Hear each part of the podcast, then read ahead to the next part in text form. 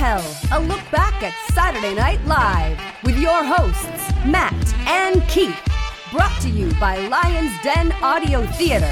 Like and subscribe to Lions Den Audio Theater for more Lions Den goodness. And here are your hosts, Keith and Matt. Episode 23 of Saturday Night Live, starring Louise Lasser, originally aired on July 24th, 1976. It's me again. It's Keith, and uh, with me, as always, is my good buddy Matt. How you doing, Matt? Keith, did you know Yeah. that two months prior to this episode, Louise Lasser was arrested on felony cocaine possession? I had no idea. It's actually one- of the few things I knew about Louise Lasser. uh, joining us tonight, our good buddy back, joining us for this infamous episode, the most infamous person we know.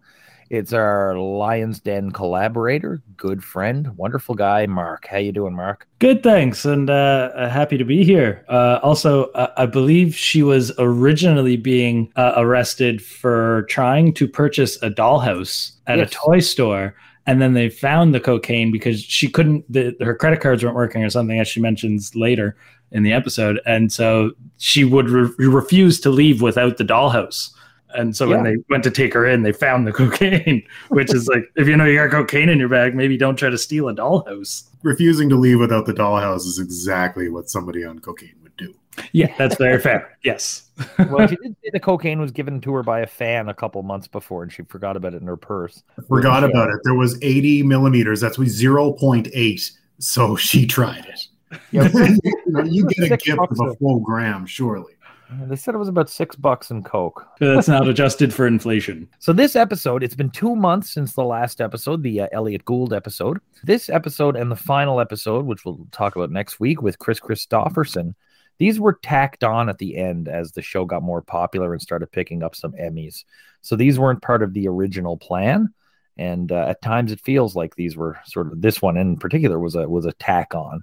So the uh, the host bio here we have Louise Lasser. She was born in New York. She was a singer uh, in bars and coffee houses and stuff, and she went on to do some Broadway. She understudied for Barbra Streisand in a play I never heard of. She was married to Woody Allen from '66 to '70, and she went on to appear in a bunch of his things even after the uh, divorce. She had quite a few TV bits. She had her claim to fame in January of '76 when she joined the television show soap opera spoof Mary Hartman, Mary Hartman it was uh, that's actually a great show. Uh, it's it's a real shame it didn't uh, didn't last. Unfortunately for Louise Lasser, it was a very grueling schedule, and she did not respond well to it. She eventually went on to uh, to to quit the show early after two years. It then spun off into F- Forever F- Fernwood, and I don't know if you remember this when we first got Bravo up here. Uh, Martin Mull's talk show Fernwood Tonight. Do you remember that? Absolutely not. Okay, it was a spin-off of that. Um, so a few weeks before this, as mentioned, two months, she went into a uh, a store and she wanted to buy a dollhouse. Her Amex wasn't accepted. She wouldn't leave the store without the dollhouse. Cops were called and they found some cocaine on her purse. She was obviously having personal issues at this point, and uh, there's some other bits about this that come up. Some of it's alleged by cast members and writers, but uh, we'll we'll see as we go. Are you guys familiar with her stuff at all?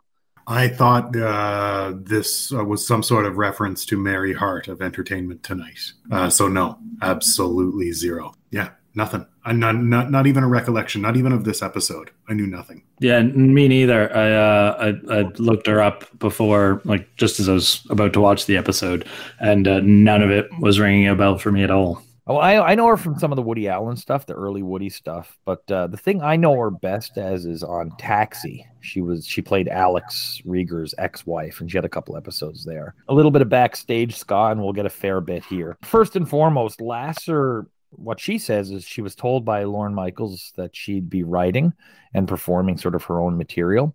And she was very leery to do sketches that were overly salacious or uh, off putting in any way, shape, or form. As it turned out, she wound up just appearing basically with Chevy in a couple of things and then doing a bunch of things on her own. Another thing that uh, I read was that there's a suggestion that this was uh, this was Lorne Michaels' attempt at getting Woody Allen's attention to come and host. First off, Louise Lasser is his ex-wife, and Allen, who was a jazz clarinet player, is a huge fan of the musical guest, the Preservation Hall Jazz Band. Why am I not surprised that a woman married to Woody Allen is an absolute basket case of a person? There's, there's definitely a couple moments. I'm not super familiar with Woody Allen, but there's definitely some moments that sort of felt like that vibe. So that, that doesn't surprise me. Yeah, talented filmmaker, and that's about where it ends for me. Um, this is episode is one that I definitely haven't seen before I watched it for this. There's a lot of sort of melding of fake and real in this episode. So as three vocal wrestling fans, I think we're the right three to be watching this one because there's a little bit of truth, a little bit of fakeness, and a little bit of nobody really knows going on here. I'm hoping for a five star. yeah, it definitely has a, a work shoot vibe. Just to make things fun, all the drama behind the scenes, Scott, is not really confined to the uh, the host. John Belushi did an interview with Rolling Stone that appeared in July of 1976, about a week before this episode airs. John Belushi said, "Well, NBC loves Chevy. Plus, he's very good. Look, I love Chevy ever since the Lemmings. We were in that together. Chevy's a good actor." I think he's better in sketches than in all those bits as this Chevy Chase persona, in acted comedy as opposed to the presidential crap. But Chevy's holding the show as star, and I don't think it'd work. It sure wouldn't be the same show. I know I want in no way to become Carl Reiner to his Sid Caesar. Once we bend to a fucking star system here, everything changes. And that was John Belushi and Rolling Stone. So that brings us to the cold opening the cast is crowded around Chevy and they're uh, trying to explain Belushi's motives for the interview.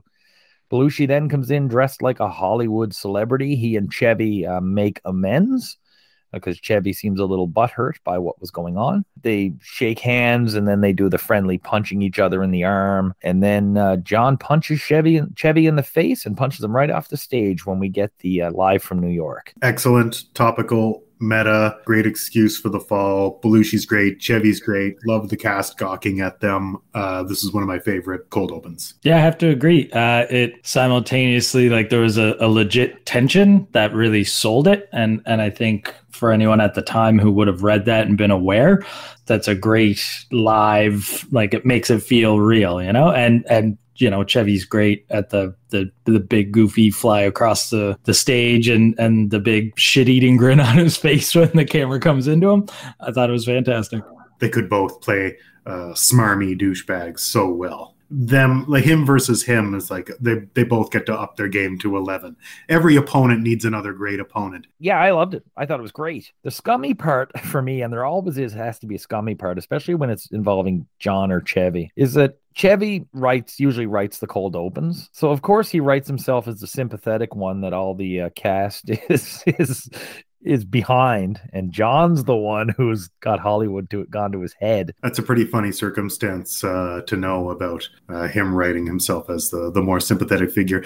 And but I, I mean, I always have to think, you know, the show is a hit, and Chevy mm-hmm. is the star. So uh, as much as it's totally understandable that somebody like Belushi would be like, "Hey, I could do this, I could do that," can't argue with the success of the show at this stage, yeah. thanks to Chevy Chase. And the little bit is just a throwaway. Now, even though he got along with everyone, we know that Aykroyd and Belushi were basically like brothers. But as Aykroyd's leaving, he says, "Yeah, I'll, I'll, I'll drive you home after the show, Chevy." It's like we know who he's hanging out with. It's not Chevy, but he's written to hang, he's written to hang out with Chevy. yeah. I love that. So anyway, we now go to the monologue, um, and I got to say, I think she gets so she gets the biggest reaction from the audience to to date. I think huge pop. This turns into kind of a meandering, rambling deal where she's kind of breaking down on the stage starts out okay. Um, she talks about how tired and nervous she is and how tough her life has gotten, and she's not used to live TV. And the audience really gets uh, starts to get a little uncomfortable. They don't know if they should be laughing with her, laughing at her, not laughing at all, going up and giving her a hug. I'm getting uncomfortable watching this. She breaks down. She runs off stage. Uh, Gilda's the first to go to the door, tries to help her, asks if she has cramps, which got a laugh. Uh, Dan Aykroyd shows up as a uh, as himself, pretending to be a parole officer to try to trick her out. And then, in what turned out to be, I think, a pretty brilliant move, the land shark comes and knocks on her door and gets her out. I found this monologue very strange. Like I've had anxiety attacks during shows, and I've witnessed people having them. She she nailed that element of it. I'll, I'll give her that. It was uncomfortably good, but then the second she runs off stage and the cameras and the lighting is where it needs to be, it lost me. Even though Gilda, Chevy, and Dan were good, the the sort of fake realism was blown out the window. And maybe that's knowing how it works 50 years later. I don't know what I would have thought at the time. I guess sometimes there's there's a real fine line between when you're doing comedy between you know you play it too big or goofy for the laughs, and then there's like you know the Leslie Nielsen where you play it super straight, and that's what makes it funnier. And I don't know if that's what she's going for, but it feels like she goes too real with it, like it's hitting too close to home. And so it does come across as uncomfortable as opposed to like there's there's a point just before she runs off where she mentions she's she's scared and someone in the audience laughs and she stops and glares at them and says it's not funny real like subtly. And i couldn't tell if that was brilliant acting or totally real. And either way it was it felt too real to be enjoyable as as a comedic bit. And then like once they run backstage it's it's clearly a, a bit at that point but it also feels like maybe this was the only bit they could get her to do because that's how she really was feeling at the time uh, I don't know. It's it's it's a very strange way to get the show underway, though. Holy shit! Does Kris Kristofferson ever have to be good next week for me to change my opinion here? This is my favorite monologue of the season. It is fantastic television. I don't know what it's supposed to be. I don't know if it's funny. I don't know if I'm comfortable. Anybody that knows me and knows that I love a train wreck, I have an affection for a good disaster. When she started talking about the cue cards, that's the first time they've ever referenced the cue cards. You don't get the yeah, but her referencing the cue cards made me think like, what the shit? Is she off the rails here? And at some point, uh, outside of any joke whatsoever, somebody said something to her, and she was like, "What? Oh, okay." And then she just kept going with something like, what the hell was that? So yeah, I, do I believe that this was just some masterclass in meta acting from this strange haircutted woman who's been arrested on felony cocaine possessions two months before this bizarre appearance? No, I'm pretty sure it wasn't just some sort of elaborate meta act, but how much Saturday Night Live was in on, I'm sure they'd never say or admit how much Lorne knew. I don't know. I really think the cue card bit was uh, was a bit, but you know what? Then they showed the cue cards on the camera. I feel like Lorne is like Vince yeah. McMahon in that you don't see anything you weren't supposed to see. I digress. This is kind of my point. You can never really know. But what I know is I fucking loved it. Yeah, in, in her show, Mary Hartman, Mary Hartman, she just had a mental breakdown as the character in the show. And like where she's clearly at the height of her popularity from that, like everyone's clearly in on that. So it's really hard to tell, like, at what point, you know, this is some Andy Kaufman level shit where it's like the real, the, and, and then the act uh, are, are so blurred together you don't know where one begins and one ends. And you know i felt something i wasn't bored. The other spin to take it one layer deeper was uh, it was her idea to have mary have the mental breakdown because she was not living life well either. Like she was having a rough go herself. You know i'm glad you brought up wrestling there matt because uh, you know, if somebody runs into the arena or runs into the ring and we're not supposed to see them, the camera cuts to something else. So that's where the backstage business started to uh, started to bug me because it was all lit and ready to go. You know, you had Dan, Gilda, and Chevy standing by. That was the point where this said to me, okay, this is scripted. But during the monologue, I didn't know what the hell was happening. And I knew that she was, this is a notorious episode for certain reasons and we're we're seeing one of the big reasons right now. I digressed and i didn't get to mention how much i loved chevy chase coming back as the shark and just saying mm-hmm. I, I wanted to agree that it was fantastic. And yeah i mean i don't think louis is louise lasser just streets ahead of us all? I don't know Yeah, when when the land shark showed up, that's when I knew it was definitely a bit, but also I was still left wondering, yeah, was she just so convincing in this bit or was this the only thing she was capable of doing as a bit? Like she was going to do this either way so that the cast prepared a bit around it, you know?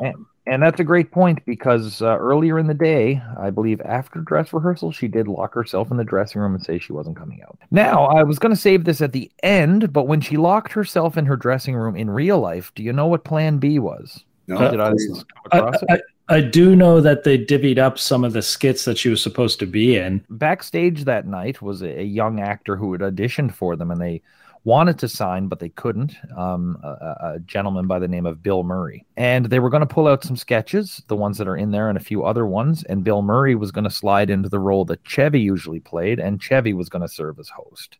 So now we go to what might be our first typical Saturday Night Live bit of the evening, and I think um, I'm I'm now gauging, trying to gauge ba- based on writing styles, but I I would bet that this one was written by Rosie Shuster. It's Garrett Morris playing General Idi Vidi Amin, the Ugandan dictator Idi Amin talking about syphilis.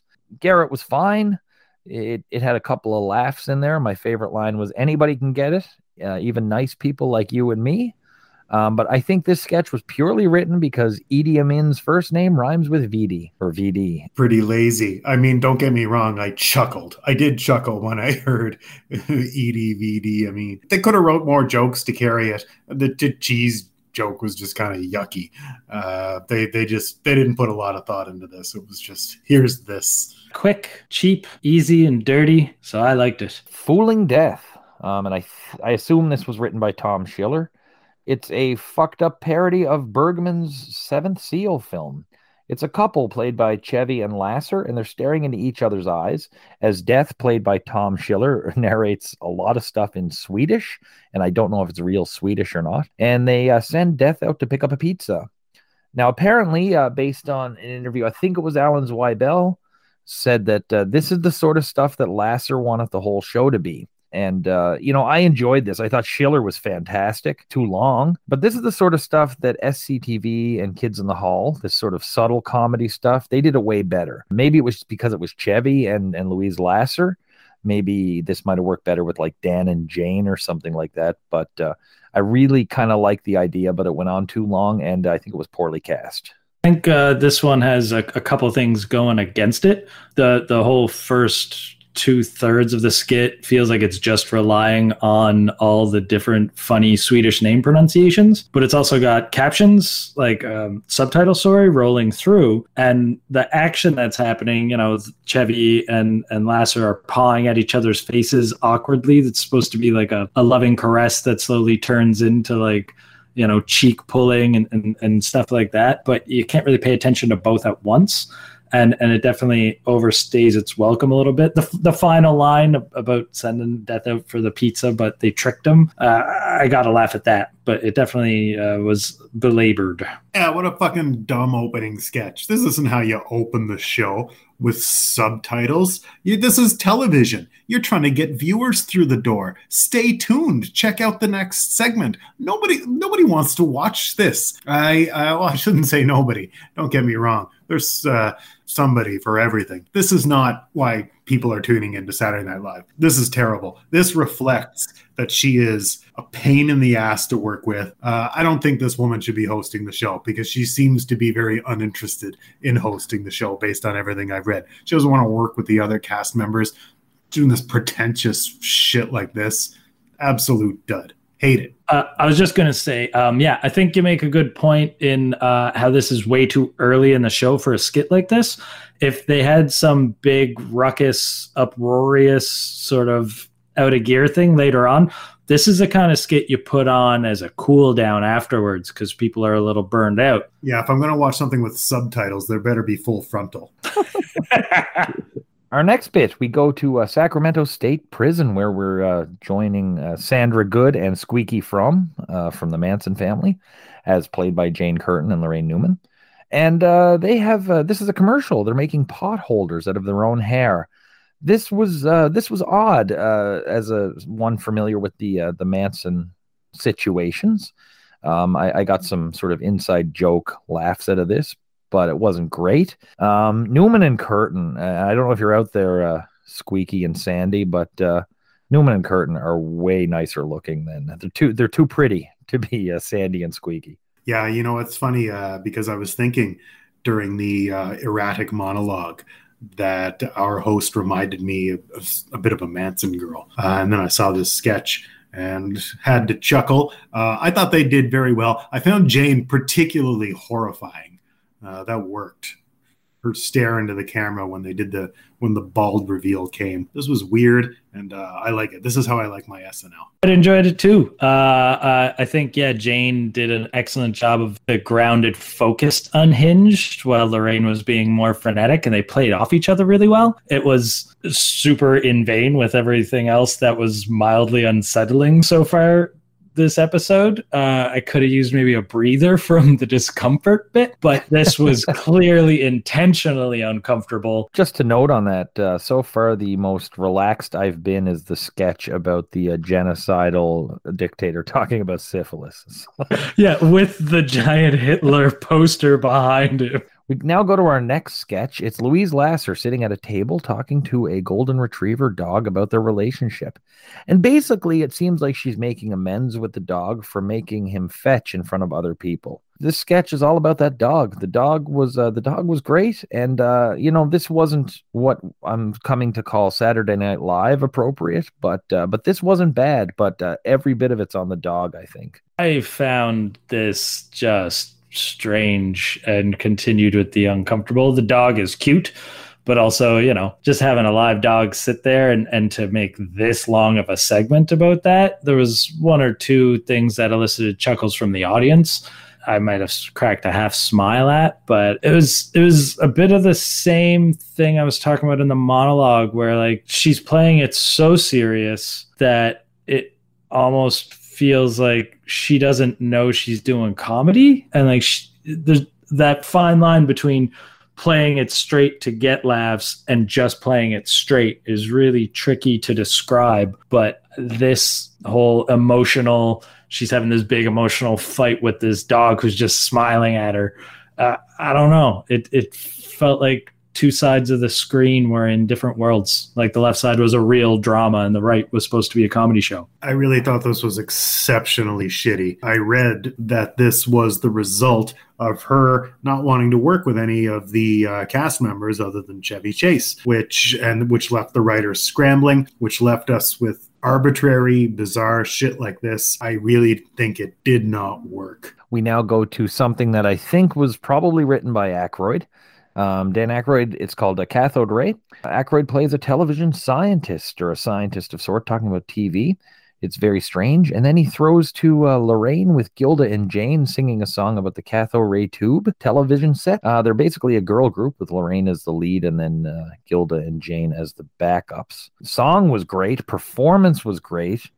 And then they started fucking with the tech, and the music was too loud to begin with they start trying to do this blue screen stuff that really distorts not just the uh, women's clothes but their faces as well. I really wish I could have seen this live maybe without the blue screen shit wrecking it because I thought the women were absolutely fantastic. Loved Laraine in this. Thought she was awesome. And oh gosh, the other two were great too. You were right, great performance. It's unfortunate about the tech. It's also a weird sketch. I feel like you know everything so far is like an end of night thing. This whole episode is like end of night sketches. They're far out. I kept thinking about videodrome and marshall mcluhan and the cathode ray tube and uh, don't get me wrong though I, I, dig it. I like this far out stuff and i i didn't hate this the the intro by dan Aykroyd with with the weird little tv lens glasses was a nice energetic and strange setup and i, I couldn't help but get like I don't know, early weird al vibes from from the the lyrics and just yeah, fantastic performance, super energetic.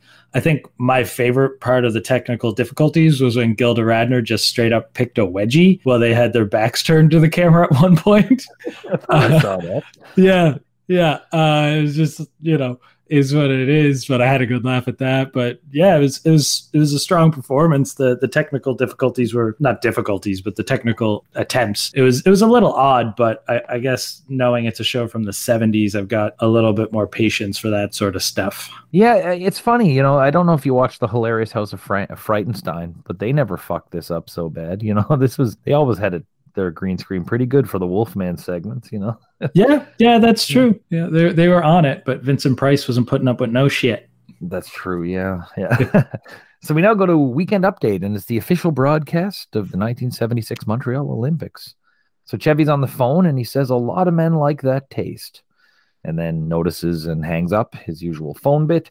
And he says, I'm Chevy Chase, and boy, are you glad to see me. It's been two months since we've seen Chevy live. A few bits that I like. Gerald Ford says, Only in America can a young boy from Michigan grow up. Loved it. We talk about Nadia Comaneci is the top star at the Olympics. And Belushi interviews Gilda as Olga Korbut, who was supposed to be the top star. She says mean things in Russian, and the translation uh, contradicts this thought I thought Gilda was great, and I thought Belushi was really good here as a fake Russian interviewer. We have a picture of uh, Muhammad Ali combing his forehead, and uh, Chevy throws out the line, "It's all over but the shouting," but doesn't say what it is. There's a map with a giant arrow, and Chevy says that the arrow actually fell to Earth. So that got a laugh out of me. What didn't get a laugh at, at me, though, is they talk about the Chowchilla kidnapping, where uh, three suspects basically hijacked a school bus and buried a bunch of kids in the ground. Uh, fortunately, this was in July 5th. This was July 15th of 76, so only, uh, what, nine days before. Um, the kids and the driver did escape on their own after 16 hours, but uh, they've had rough lives since. A lot of them have had some problems. Um, what a terrible thing to joke about. Chevy does his narrator bit that Matt despises over a bunch of toy Martians welcoming the, welcoming the Viking probe to Mars. And then someone calls to let Chevy know that the Democratic convention is over. So there's a lot to unpack there, fellas, but uh, but have at it. Somebody's got to learn to say no to Chevy. Like I know he's the star, I know the show's a hit. Somebody keeps letting him do this voiceover bit and I know he's probably in charge. He probably gets to say in Weekend Update, it's probably down to Lorne. Lorne's not stepping up here and saying, you know what, Chevy, how about we try to write something else? Uh, I did think Belushi and Gilda were great. They were my favorite part. Obviously, terribly distasteful about recent tragedies. I did find the general jokes above average for Weekend Update as far as their their routine little liners. They, they were a little sharper and funnier than usual it seemed the production seemed really chaotic. Uh, am I crazy, or was there background noise of like a newsroom? Am I making that up? Did I just hear that? That actually, no, you, heard, you heard it. You heard yeah, it that reminds me of something I missed in the uh, the Dan Aykroyd lead in to the song bit. The, you could hear them. I think they were trying to get the dog wrangled backstage, and you could hear someone talking over him while he was trying to do his lead. in. At one point, he looks to the left with yeah, like, looked, like yeah. "What the hell's going on over there?" And you could hear someone like calling a Maggie or whatever. But yeah, this did feel a little bit chaotic, along with like there's a weird chaotic tension going through the whole show and at the start, even when they're like, and now weekend update, and then there was a weird beat. And then they said, weekend update, the official news show of the Olympics. And like the timing felt off and, and the way they were bouncing around with the cameras and Chevy was sort of chasing it. I couldn't tell if that was supposed to be a bit or just something was like a little off. Interesting note if you read the uh, SNL book, uh, Live from New York, you uh, do discover that the the dog actually left immediately after filming and they were trying to wrangle Louise Lasser. uh, yeah. For the weekend update, the uh, that voiceover bit with the the little toys for the the Mars landing did feel like you know high school drama, silly shit. I, I really enjoyed the the mini little skit with Gilda and John. And as Chevy's laying on how far this former star has fallen, you can Gilda really subtly sells it with her eyes. Like there's this glaring seething sadness building up. I thought that was really well done. You didn't mention my favorite joke from the the whole segment though. Uh, the picture of Gerald Ford in the back with his hand to his chest but it's on like a weird angle, so his hand looks really tiny. And Chevy makes the joke about how his corsage was provided by a fake limb specialist. yeah. I, I, I laughed hard at that because I noticed his hand looked weird before he even brought it up. Yeah, mildly self indulgent at one or two points, but overall solid. So our next bit is uh, Teen Talk. It's Jane and Gilda, and this seems like a. I think this is a, is a Marilyn Suzanne Miller piece, and this is something of a throwback to the Slumber Party sketch from the Madeline Kahn episode. So they're two young women, teen teenagers, and they're talking about dating and if Jane has ever looked at her boyfriend's junk and if her boyfriend's ever seen her chest. This was funny, but it was a sitcom style piece. Like it again, it's something that that didn't fit. Maybe we'll get more used to it as Miller writes some more stuff. Um, this is one sketch that Louise Lasser was cast in, and she refused to do it because she found it too salacious and she didn't want her parents to watch her talking about male genitalia. So Jane slid in and took the role, and uh, I thought Jane and Gilda did great in a piece that uh, I didn't hate. Um, I, I, I laughed a few times, but it uh, I'm definitely not the target market for this one. So glad Jane ended up doing this. I thought she was fantastic as the girl with the boyfriend, and Gilda was so good as the uh, the curious, more virginal of the two. And uh, yeah, I just thought it was hilarious when she kept upping the ante about looking at his penis and that whole conversation about looking at his penis. Uh, I loved it. I thought this was really funny. too they they played really well off of each other it did feel a little more like like you said sitcom uh vibes like it, it this felt the, the characters felt like we should already know them but yeah the way they they ramp things up. Also some of the the humor with the food like partway through gilda just reaches into this big tray of food that they have and pulls out a whole bunt cake and puts it on her lap out of nowhere. That was that was a nice little visual gag that was just sort of tacked on. But i thought yeah they uh they they, they did a great job with it. Uh, i think it was a tad long for a skit format but if, if this was like a scene in a tv show it's it's bang on Yeah, this was almost like um, certainly the ages are different, but this is almost like a the Golden Girls cheesecake talks they'd have in the middle of the night, you know. and I, I like those. So Yeah. big gold, big Golden Girls fan here. Um, the next bit we go to is the diner, and this is a short film. It was allegedly a Louise Lasser piece that, uh, not allegedly, this is a Louise Lasser piece that replaced something that she and Chevy did at the Democratic National Convention that she just wanted pulled. So uh, Louise Lasser and writer Alan Zweibel play a couple, and they're in a diner, and she's going to break up with him. She gets really nervous and starts sort of prattling on and, and rambling, and it turns into the character being nervous, into the actor being nervous. There's just a lot of mumbling and incoherence. She's drowned out by the background noise. And she can't get to her point and she forgets her lines. So then she calls for a line and it's given to her by uh, uh, Audrey Peart Dickman, who's one of the associate producers. Feeds She feeds her her lines. So uh, Alan Zweibel tries to help and then he forgets his lines. And then they call in Lorne Michaels, and Lorne comes on stage. Louise is having a tough time. So Lorne says, Go relax at the uh, counter. He actually says bar. Go relax at the bar, and we'll try another take. She goes over to the counter where uh, a, a person's sitting there, and it's actually actor Michael Sarrazin, who's playing a regular patron, but now it's her boyfriend, and he calls for a line. Dickman's completely lost in the script. My final on this was this was a great idea that was pulled off very poorly. I could barely hear half of it over the the, the background noise. This was meta on top of meta on top of meta. It was clever, but uh, my God, the execution was miserable. Yeah, just dreadful. Like, why is so? Why is Alan Zweibel and Lorne Michaels agreeing to do this shit? Uh, assuming they didn't know what the production quality was going to be. Because you're right, couldn't hear shit, and I, I just thought it was a disaster. I did not enjoy a second of it. this was pretty awful this is kind of where i stopped trying to even like her as a host you know i was trying to hang in there and waiting waiting to get the joke and then this just the moment that got me to get off the bus was when she took his orange juice and started chugging it like it was supposed to be a joke but she didn't finish the whole glass she drank like 80% of of the original boyfriend's orange juice like she was stealing his drink or whatever. She didn't order anything. And then yeah she didn't finish the whole thing. And and that just for some reason that made me snap. Again you said it was there was a good idea in here somewhere but absolutely awful execution. And it just it loses itself up its own arse and they make sure at the end to say a Louise Lasser film, just so everyone knows who's responsible for this. I think. Yeah, that, that, that seems like something she requested for her own ego, and they were all more than happy to be like, "Yep, sure thing."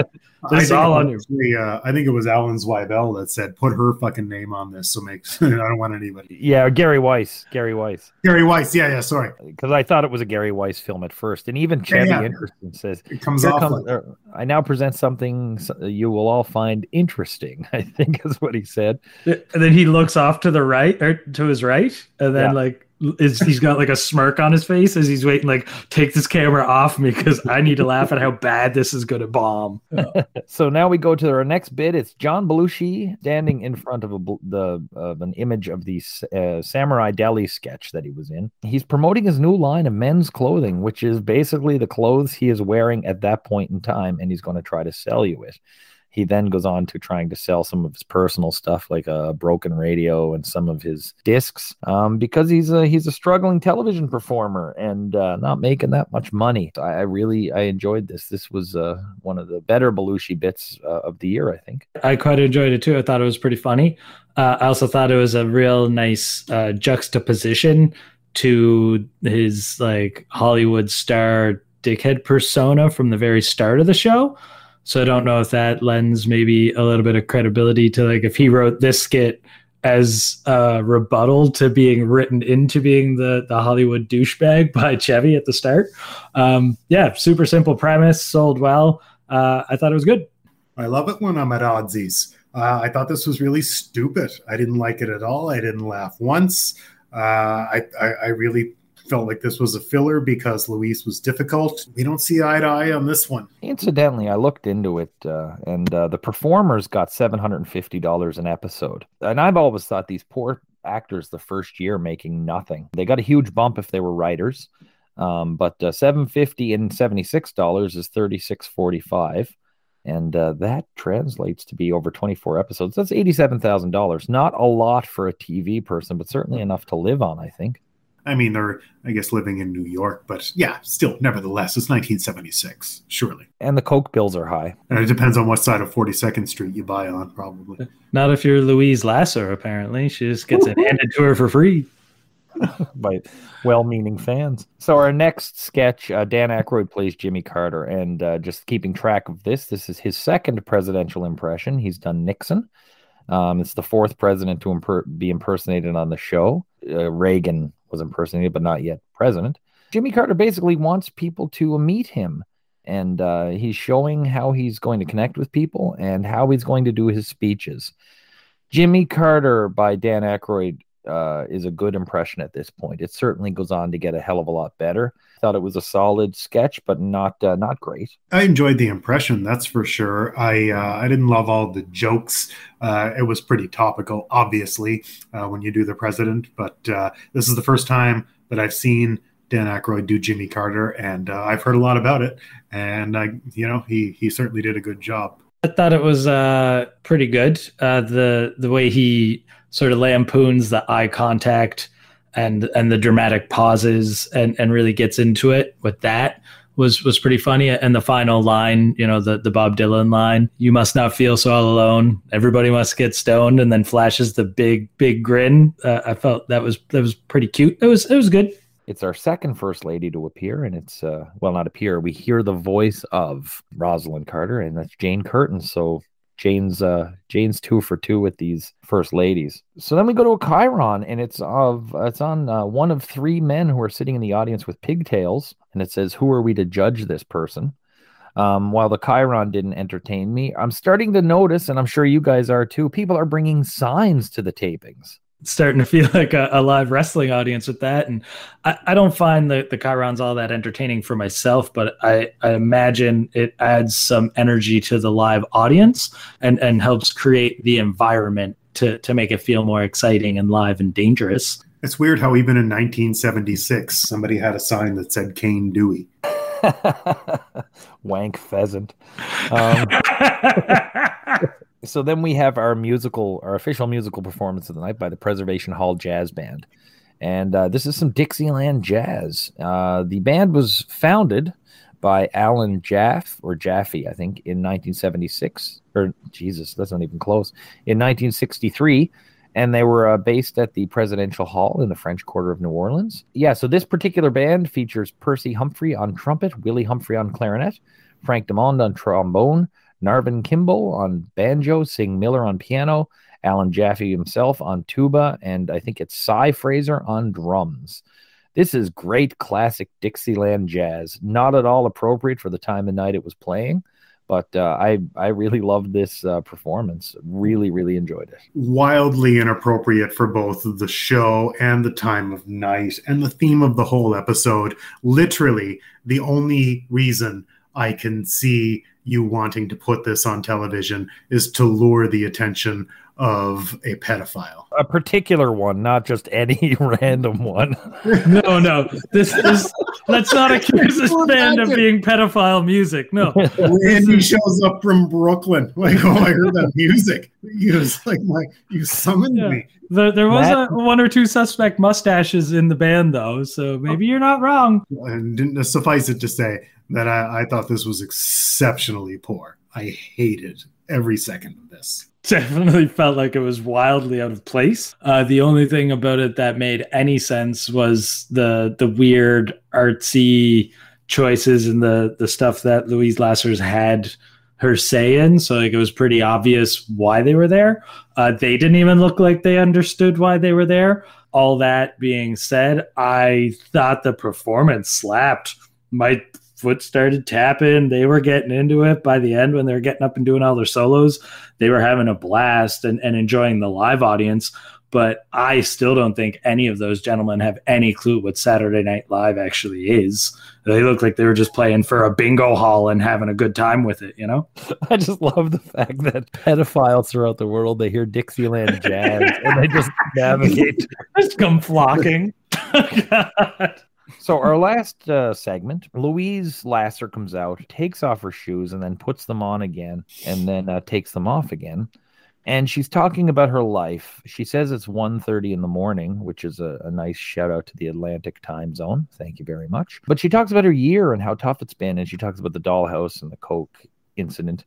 And every time she mentions Mary Hartman's name, she goes into George Cohan's song Mary um, she just rambles on here. It's about her year of fame and how tough it's been and and, and all that stuff. Uh, terrible. Just uh, if anything tied in with the monologue, but this was terrible. I, God damn it, I didn't like it. This was was pretty uncomfortable. Um, in the same vein as the monologue, but without some sort of attempt at a joke at the end. Uh, she, she tried to make some jokes throughout, and like one or two of them were successful with the live audience but yeah, it was it was a pretty rambly. I, I, felt at this point almost like I was just watching a TV show trying to exploit someone's legitimate mental health issue, and it, it felt kind of grimy. Yeah, I mean, I can only agree, agree. Sorry, with you guys, it didn't didn't work for me. I didn't think it fit. It was just weirdly uncomfortable. I found the whole thing very uncomfortable, and not in like the nice way I found the monologue. It was like boring, uncomfortable. The, there was a the way she kept repeating the the Mary just the sing songy bits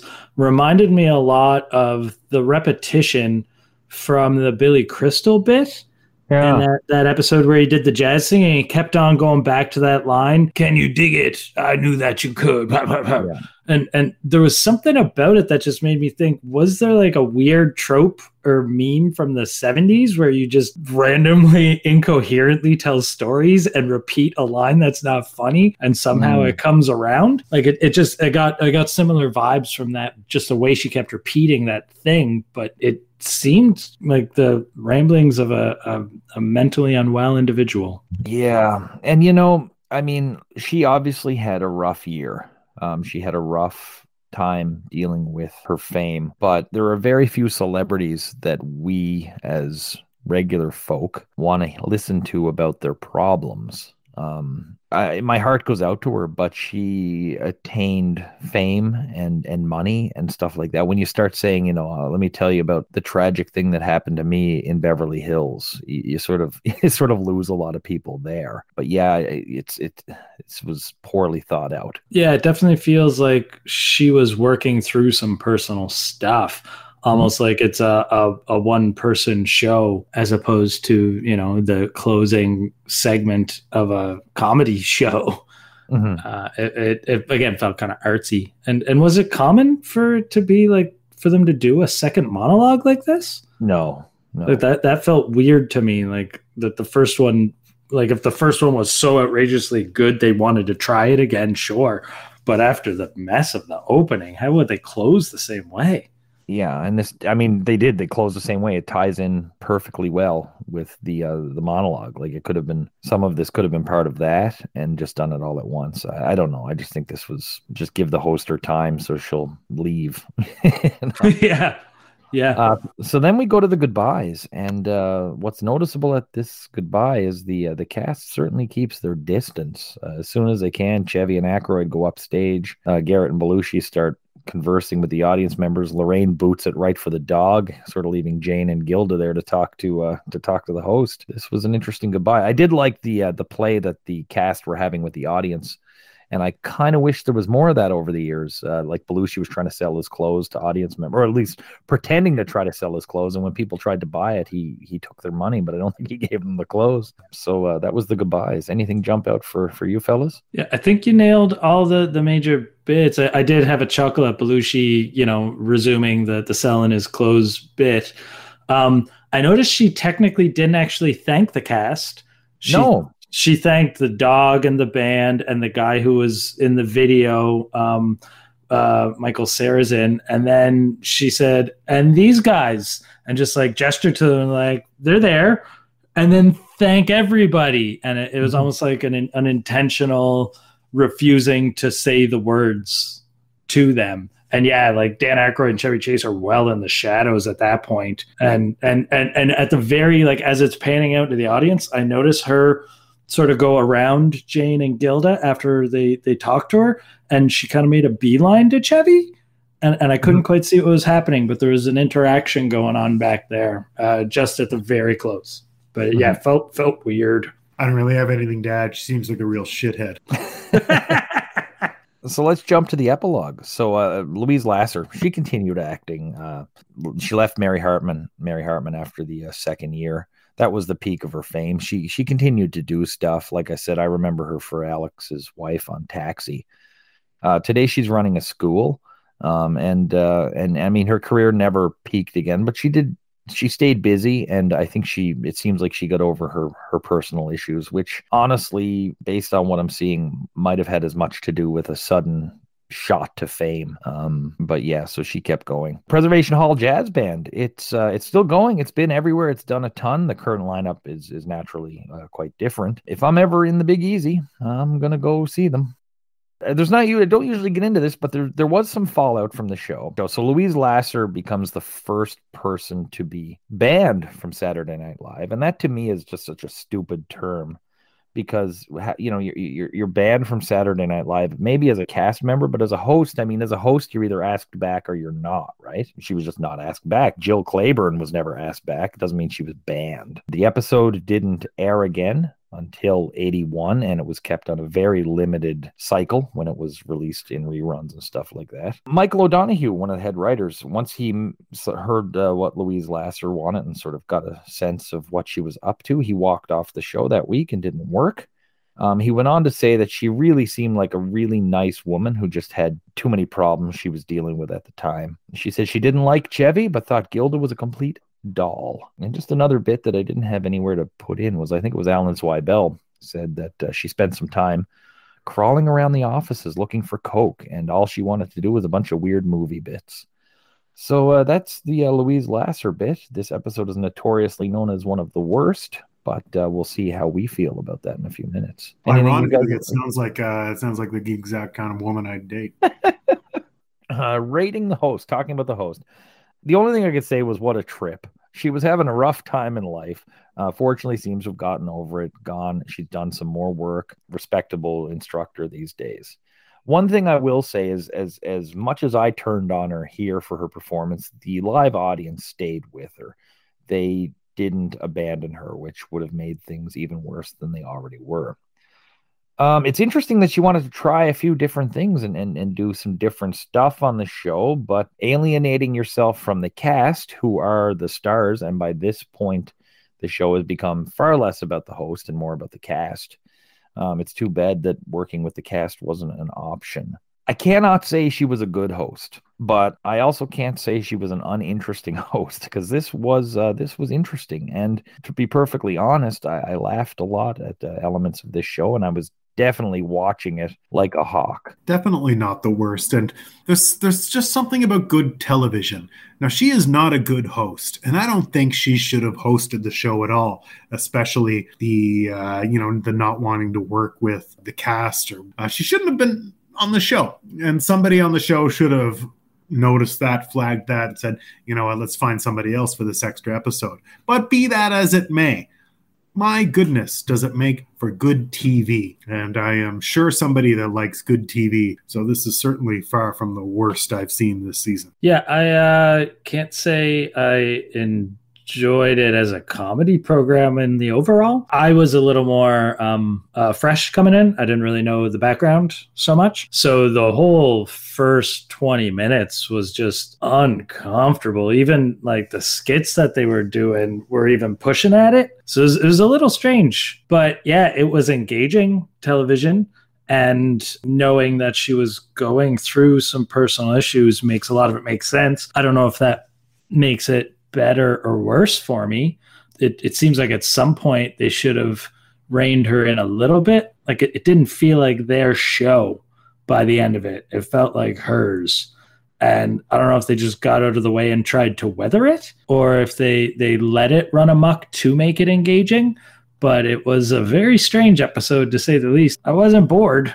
I felt things. The musical guests, uh, for me, the Preservation Hall Jazz Band, fine, one short bit definitely not enough. I would love to go see this band live. They're the gold standard for what they do. I thought it was wildly out of place, but also I thoroughly enjoyed it. And with the way the rest of the episode went, the fact that it was out of place made it seem more in place somehow, I guess, if I'm getting too meta. So I thought they were great. I enjoyed it. It really did seem like a non sequitur there, actually, now that you mention it. Yeah, and like just the one quick performance, you know, all these old guys with their pants hiked up to their chests and their socks showing, just having a time. They were into it, and that got me into it. And and two randomly placed young guys, youngish guys. Yeah, yeah, the the brass, the the tuba and the trombone. Tuba and the trombone. Yeah, the worst bit of the episode. That film. Fuck that film. Uh, I, I, would uh, I would say the other film, which I consider a film, the the subtitled film at the top of the show. Uh, I thought that was atrocious. I went with Louise putting on her shoes at the end. Just not even a good idea. And I was really pissed off that she took her shoes off, put them on, and then took them off again, and then put them on again. It's like Jesus Christ, just walk out carrying them for Christ's sake. It can't be the weirdest thing you've done that week. so, what's the uh, the best bit of the evening? Probably the song that Laraine, Gilda, and Jane did for me. Their performance was just joyful and, and fun, and they were they were into it and they sold the shit out of it, and I, I thought it was pretty great. My favorite of the evening was "Would You Look at It." Uh, I thought they were both so good. The conversation about whether or not you'd look at it, and the various stakes, and upping the ante about whether or not you'd look at it if this, would you look at it if that. Best sketch of the night, though best for me, it was totally slim pickings on this one. I actually went with the cold open. Uh, I wanted to pick the cathode ray, and I had it picked, but on the second viewing, I, I the tech was just hideous. So, uh, star of the night. Jane Curtin for me. Jane Curtin was amazing as a replacement in that sketch uh, with Gilda Radner, and I thought she was fantastic as a mountain, a mountain, as a Manson girl, uh, chilling and she was also she was a great backup singer in the uh, the TV sketch Jane Curtin for the night. For me, I love you, Jane. Please return my emails. I'm really struggling to pick between Jane, Laraine, and Gilda. Uh, just fantastically strong performances through the whole episode between the the two of them in the Manson thing, and the two of them. I guess this is starting to make the case for Jane, uh, but then Gilda also as the the Russian gymnast. The the whole musical sequence with all three of them involved, where Laraine really got to shine. It just feels like all three of them showed up for this episode and and knocked it out of the park as a as a team. This is tough. I guess Matt already picked Jane, so I will go with Gilda. I disagree. I think this is a shy vote for Jane. it, it, evens out. I went with uh, Laraine, and it was tough between Laraine and Jane for me. But I did go with Laraine because of uh, what she what she was singing in that bit was uh, that was some pretty difficult lyrics to uh, to, to bang out and then uh, I, I, like her squeaky from. Uh, um, I just I thought she she nailed this one. She was very tactful by going down and playing with the dog instead of obviously ignoring Louise Lasser. She was like, "Oh, I like dogs." So yeah, I went with Laraine. So it was definitely a night for the female. Like none of the females, none of the guys were even close in this for me. Uh, overall, the show for me it was too different from what i've come to expect. What was good was stylistically very different from what the show usually is. Now that's not necessarily a bad thing but uh, a lot of the stuff just didn't work. One thing that kind of got me is the writers had two months off and and this is the shit they come up with in in, in 60 days. Now lasser may have nixed a lot of stuff but even the regular fare that didn't involve her none of it was stellar stellar stuff and then maybe they just threw in the towel after they saw that Lasser was just, or her people or whatever, were just uh, messing with things. All that said, though, this was not the least funniest episode to date. This was not the worst episode that we've seen thus far. Most of the show, especially the stuff without the host, was solid, if not awesome. And even some of the stuff she was in was was kind of enjoyable in, in its own way.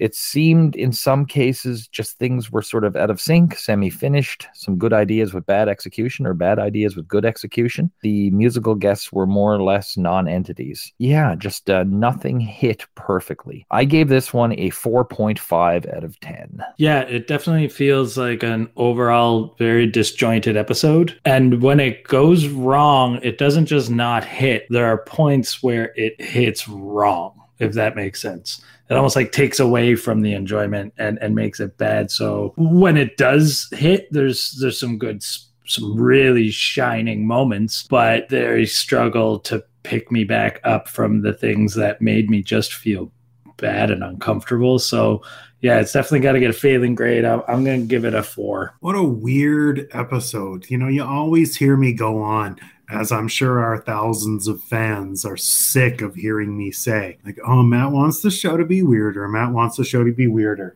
So here they give us one of the weirdest episodes of the season. And I know what everybody's thinking. He better give this one a high mark. Well, you know what? There's a couple of problems with this episode, not the least of which is with this perverse jazz music. I hated the musical guest there was so many duds of sketches. That I hated the John Belushi clothes thing, but there was also some really strong highlights, uh, like Jane Curtin, as I mentioned, has been great throughout the episode. And I also mentioned that I love good television and I respect a good train wreck. I give this episode 5.5 out of 10. Another rare time where Matt is the kindest. So let's see what we have. Our average score here is 4.7. The Internet Movie Database gives this a 5.2, and they rank this as the worst episode of the season by quite a margin. As of July of this past year, it was the 855th best show, 70th thereabouts, 70th worst show ever. You think that might be lore of the show affecting it and people not actually watching the show, or what do you think's up there? it has to be the lore. I firmly believe lore carries a lot of these old SNL episodes because, quite frankly, I don't think people are as dedicated as you and I are. Yeah, it definitely feels like the the story informs a lot of what's going on, and and the fact that they made her band, like you said, she was the first band performer from SNL. You know, you just don't ask them back as opposed to making a public statement that they don't get to come back. That kind of creates a, a, the lore around it. You know, makes the story so that's it for the famous Louise Lasser episode. Mark, thank you so much for being the one to take the bullet and join us for this one. yeah, hopefully next time uh, I get an actually good host. That would be nice. One of these days. This One was the best days. TV of the season, though. You can sit back and watch some boring ass fucking host go through the motions and make the, you know the the the the random jokes that are topical at the time. Do the traditional parodies. I think you're a winner. I think you got to see the most unique episode of season one, and I want to say personally, this was a fantastic episode to record with both of mm-hmm. you. I'm honored and pleasured.